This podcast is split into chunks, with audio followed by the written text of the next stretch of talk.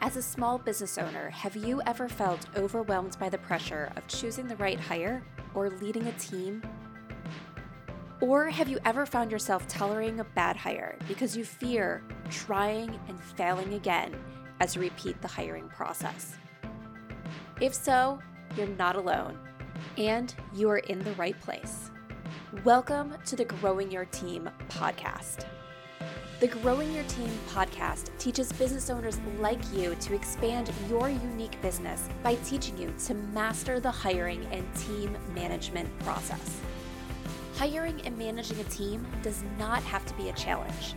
You just have to learn to do it right.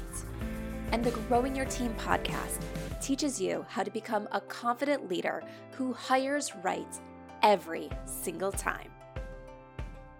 Now, let's jump into the show where each episode you will learn tips on how to identify what type of help you need on your team, how to source amazing candidates, how to conduct interviews that lead you to your idea team member, how to onboard successfully, and how to lead every person in your business so you have a team of rock stars who you are happy to pay every single paycheck.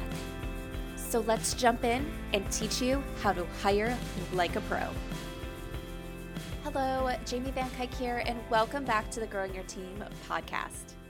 Today, we're going to talk about remote employees, what this means, also, if you should or have to be hiring people as remote or even hybrid employees in today's hiring market. So, first, let's just break it down real simple and talk about what a remote employee is and what a hybrid employee is. A remote employee is an employee who works 100% remotely. They are not required to come into the office. Now, there could be times where you have big team meetings, retreats, things like that, where you know you make them come to the office or meet at a general location, but when it comes to their day-to-day work, there is no requirement for them to come into the office. It's just those one-off special arrangements where they'll be there. Hybrid work is where you have a team member that works so many days at home and so many days in the office.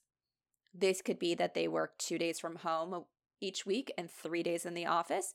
It could be that they work four days from home each week and only one day in the office each week, or the opposite of that. So there is a requirement that they are in the office so many days or on certain days, and then the rest of the time they can work from home. There could be other things that you do in your business where you allow the occasional work from home day or allow an employee to work remote even if it's not from home when on their on vacation and that's that's a different topic but those are some things you can offer in terms of flexibility. But today we're really going to talk about those true remote employees the employees that you hire with no day to day, week to week, month to month requirement of them being in the office. So the only time that they are going to travel to an office or travel to meet with the team or you in person are those one off special events. But other than that, the entire thing is they work from home or wherever is the best place for them to work. Now, on this podcast, we've had a few guests that have come on that talk about really what it means to engage remote employees and things like that. So we're not going to get into that today. And I'll link in the show notes over at growingyourteam.com some episodes that are really good about that engaging with remote employees. But right now, we're just going to talk about remote work in general, whether you should do it, if you have to do it, and some things to consider as you go to hire remote employees. So let's talk about first should you offer the ability for remote work? And this is going to come down to it depends on what you want in your business. At the end of the day, you have to remember that your business is your business and you get to be in control of the culture and what that work life is like. Yes, there are employees out there that are looking for 100% remote jobs. So if you have an in office requirements, then those people just aren't your idea candidate. It's going to put you in a different pool of candidates if you don't allow remote work. But if that's what's important for your business, then that is what you should be looking for people who want to work in office. If you're okay with remote work, if remote work works for your company, then go ahead with remote work if that is okay with you. So you don't have to do remote work. Just because a lot of candidates on the market might be looking for that doesn't mean that it's what you need to do. And I'll tell you this there are still a lot of people on the market that are looking for 100% remote jobs, but there's also a lot of people who thought they wanted 100% remote jobs, but are now looking for ways to get that work interaction back, whether it's through a hybrid role or going back 100% in office. So we're not at a time where you're not going to find workers if you're 100% in office. So know that you are in control of what that position is going to look like. And maybe you don't care. So that control that you have is I'm going to leave it up to the employee. We're going to decide on things together.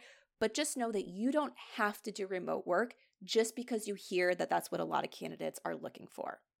All right, so let's say you decide that remote work is right for you let's talk about a few things that you might be curious about, you might be wondering.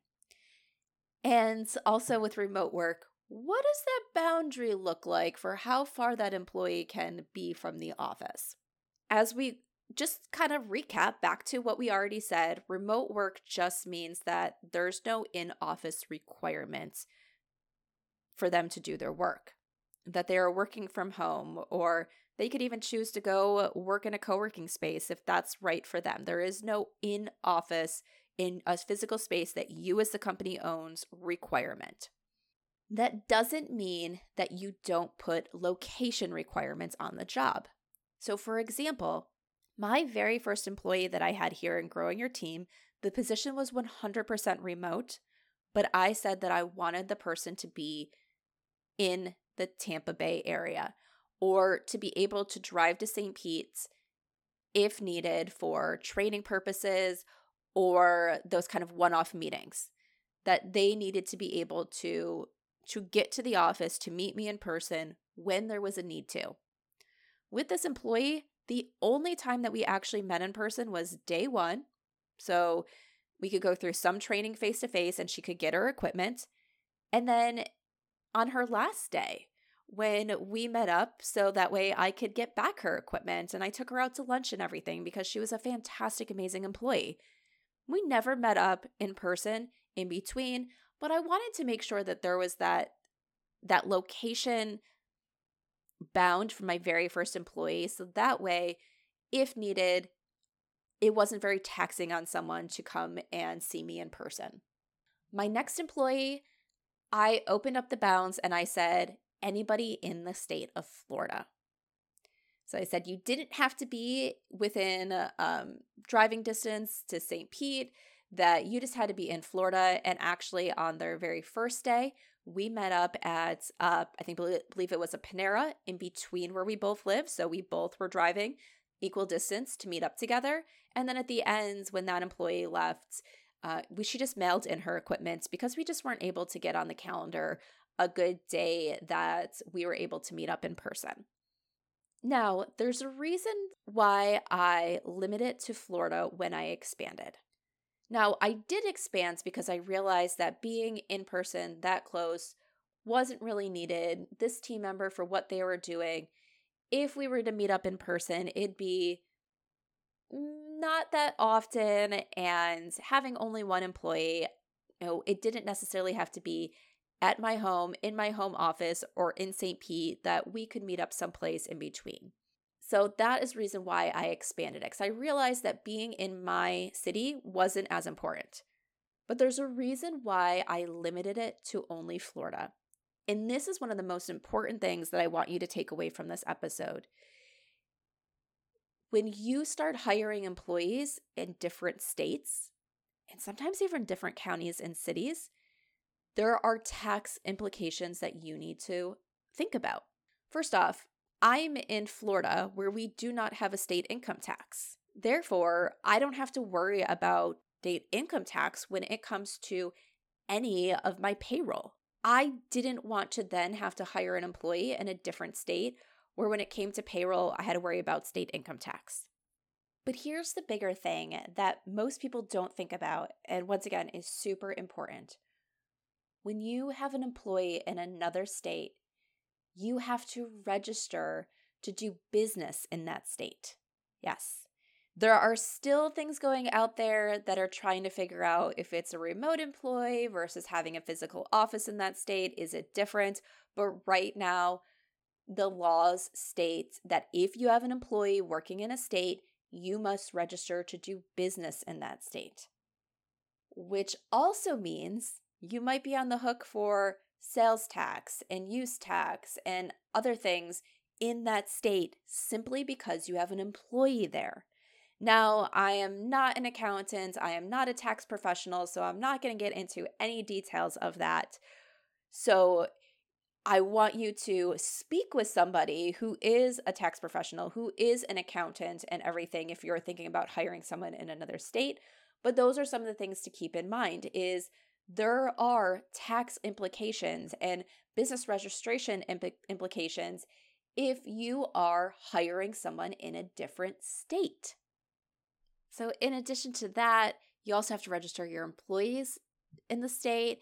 This might mean paying uh, to their state's unemployment or reemployment, depending on what that state calls it.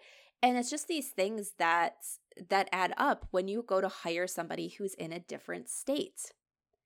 The other thing to remember here is different states and sometimes different cities, if we're talking about some of the big cities, have different employment laws.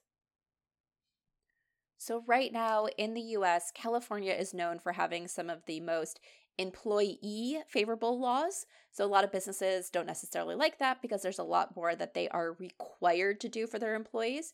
So, if you hire an employee in California, you need to make sure that you are following every one of those employee laws that are out there because if you don't, those employees can sue you. And I've spoken to businesses before who hired people in California that didn't do, spend any time to research how California employment laws were different than where their businesses located laws and were sued by employees. So you really need to know and be prepared to look up what is required when you hire an employee in a different location where than you are located. And it doesn't mean that you have to not do or um, avoid remote employees just because things are different elsewhere. It's about awareness, it's about deciding what is right for your business. And you could also limit. You can say, all right, we're ready to, let's say, first we want to hire remote employees that are near us. Now we're ready to hire remote employees that are out of state, but they're going to be limited to these states because we see that these states are the easiest ones for us to work from or work with from a payroll perspective or a tax perspective or an employee law perspective. So you say remote work is allowed, but an employee must be a resident of these states. You can then expand it to, and I've had a client who did this before, any state but specific states. So one of my clients before said remote work was allowed except in California. And so by that, you know, you're just limiting the work that you are going to have to do as a business. Because guess what? Being a small business doesn't get you around any of these tax implications or employee law implications that are out there, unless it's one of those laws that is specific to larger businesses. So know that remote employees is something that is your decision. You don't have to have remote employees, but if remote work works for your business, go ahead and do it. It is different than having in office employees, but as we've heard about on other podcasts, you can thrive. Your business can 100% thrive with being completely remote. But be smart about hiring remote employees. And that means knowing what you're getting yourself into based on the location of your idea candidate. And that also means knowing the implications if one of your employees moves.